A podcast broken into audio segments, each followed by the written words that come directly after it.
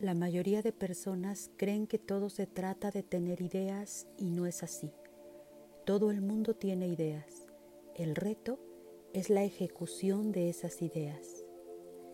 Decía el médico y escritor estadounidense Oliver Wendell que la mente del hombre, una vez que se estira, no vuelve a recuperar sus dimensiones originales.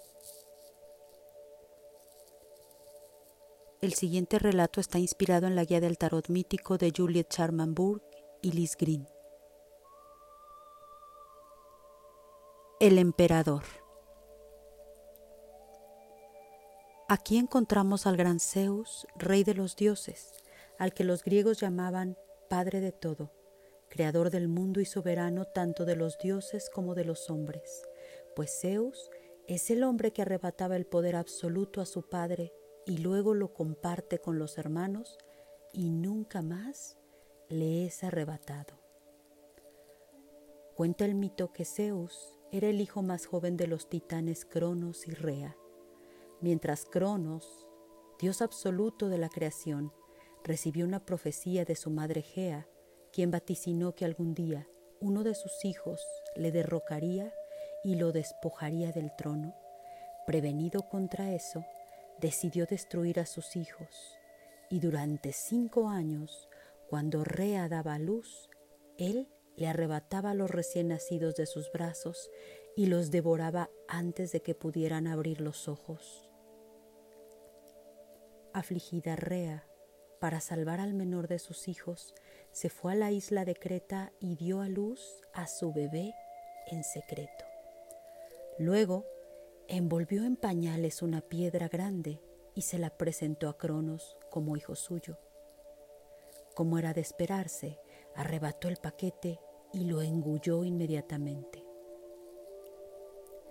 Con el tiempo, Zeus llegó a la edad viril y fue a donde Cronos, disfrazado de copero, preparó una pócima para su padre que lo puso gravemente enfermo, y por la boca del viejo dios salieron los cinco niños que él había devorado, totalmente ilesos.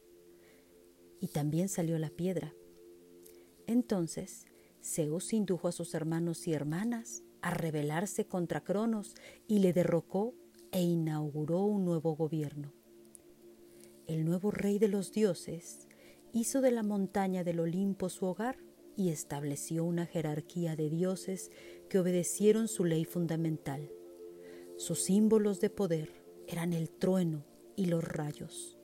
Su espíritu ligero, ardiente y libertino se manifestaba no solamente en la tormenta, sino también en las muchas amantes que persiguió y en los muchos niños que engendró. Entre ellos estaban Atenea, la diosa de la justicia, Dike, la diosa de la ley natural, Moira, la diosa del destino, y las nueve musas protectoras de las artes. Su esposa fue Hera, diosa del matrimonio y del alumbramiento, que gobernaba como consorte suya. Zeus administraba el bien y el mal según las leyes que él mismo establecía. Era también dios de la tierra y de la amistad y el protector de todos los hombres. Por ello, a nivel interior, Zeus, representado por el emperador, es una imagen de la experiencia de la paternidad. Es el padre que encarna nuestros ideales espirituales, nuestros códigos morales, la autosuficiencia con la que nos defendemos en este mundo, la autoridad y la ambición que nos lleva a triunfar, además de la disciplina y la perspicacia necesarias para cumplir con nuestros propósitos. Este principio masculino que está presente tanto en los hombres como en las mujeres, difiere del cuidadoso e incondicional amor de la madre que encontramos en la carta de la emperatriz. Aquí es al espíritu, no al cuerpo, al que se le otorga el valor más alto y la acción, más que la intuitiva corriente con la naturaleza. El Padre que hay en todos nosotros fomenta el autorrespeto, porque es el lado nuestro que puede tomar una resolución por la cual ir al encuentro de los restos de la vida, Zeus podría compadecerse del débil y del desposeído y defenderle, pero también podría ser cruel y vengativo si su autoridad fuera desafiada y sus leyes quebrantadas. Por eso Zeus, a través del emperador, tiene una cara más oscura que se manifiesta en un nivel interior con una rigidez y una rectitud implacable. Estar en comunicación con el Padre interior significa poseer un sentido de poder, de capacidad para tener ideas y llevarlas a cabo en este mundo. Por eso, como el propio Zeus, debemos derrocar al viejo gobierno e inaugurar otro más nuevo y más creativo, para que no nos convirtamos también en pequeños tiranos o caigamos bajo el maleficio del fecundo, de las necesidades y los placeres del cuerpo, y debemos encontrar ahora los principios éticos sobre los que basar nuestra vida, porque sin el emperador no somos más que peones en la vida, conducidos por dentro y por fuera, por el instinto ciego, echando la culpa de nuestros problemas y de nuestras dificultades a otras personas y a la sociedad, porque no podemos hallar la experiencia interna de fortaleza que el Padre encarna.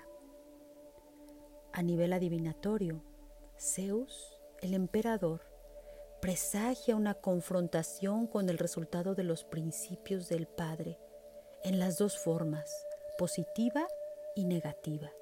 Se nos desafía a hacer algo manifiesto, a concretar una idea creativa, a construir algo en este mundo, tal vez montar un negocio, formar un hogar, una familia. Se nos invita a tomar una decisión, a ser eficientes y poderosos, a formular nuestras ideas y nuestra ética. Se nos invita también a considerar en qué momento el joven rey creativo se ha convertido en el tirano rígido y opresor, y en qué momento nuestras ideologías están interfiriendo en nuestra vida y en nuestro desarrollo. Cuando nos encontramos con el emperador, después de estar en el mundo de los instintos, aprendemos a manejarnos en la vida social con los propios recursos. Solo entonces avanzamos con la certeza de que podremos ser eficientes en la vida. Como ya podemos ver, la carta del emperador nos hace sentir conscientes de nuestras responsabilidades, en una actitud realista y seria. Es momento de establecer orden, crear seguridad alrededor nuestro para tener estabilidad, estructura. La tarea es convertir en realidad nuestras ideas, proyectos, sueños o deseos eternamente acariciados, sin titubeos. Pero hay que tener cuidado de ser tercos y de querer ser perfectos, porque la rigidez tampoco ayuda. Las palabras claves para tener presente este arcano en nuestra vida pueden ser orden, fuerza, estabilidad, autodominio, virilidad, poder material. En nuestro tarot, las imágenes mostrarán la imponente grandeza del personaje y símbolos de poder, de luz que alumbra el cielo, porque es un dios de inspiración y de visión creativa. Es un dios de altura mental y espiritual. Su voluntad se levanta por encima de las limitaciones de la naturaleza. Podemos ver un águila, emblema intelectual, que vuela más alto que cualquier otra ave y se distingue por su agudeza visual, a la vez que expresa su agresividad e instinto de conquista. Dime, ¿cuál es esa tarea que has postergado idealizando por largo tiempo su conclusión? ¿Hay algún momento de tu vida en que te has sentido muy satisfecho de tus logros? O quizá también conozcas personas a las que admiras por su madurez, por su tenacidad para alcanzar el éxito, y es en ella quien puedes ver al emperador.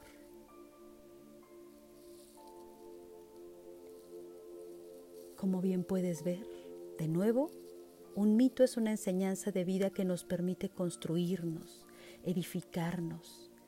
Eso es el libro del tarot, una herramienta para trabajar en nuestro proceso de vida. Pues me despido no sin antes agradecer que llegaste hasta aquí conmigo. Soy Alma Leirda y te invito a que me acompañes nuevamente en el próximo capítulo de Relatos Míticos y Tarot.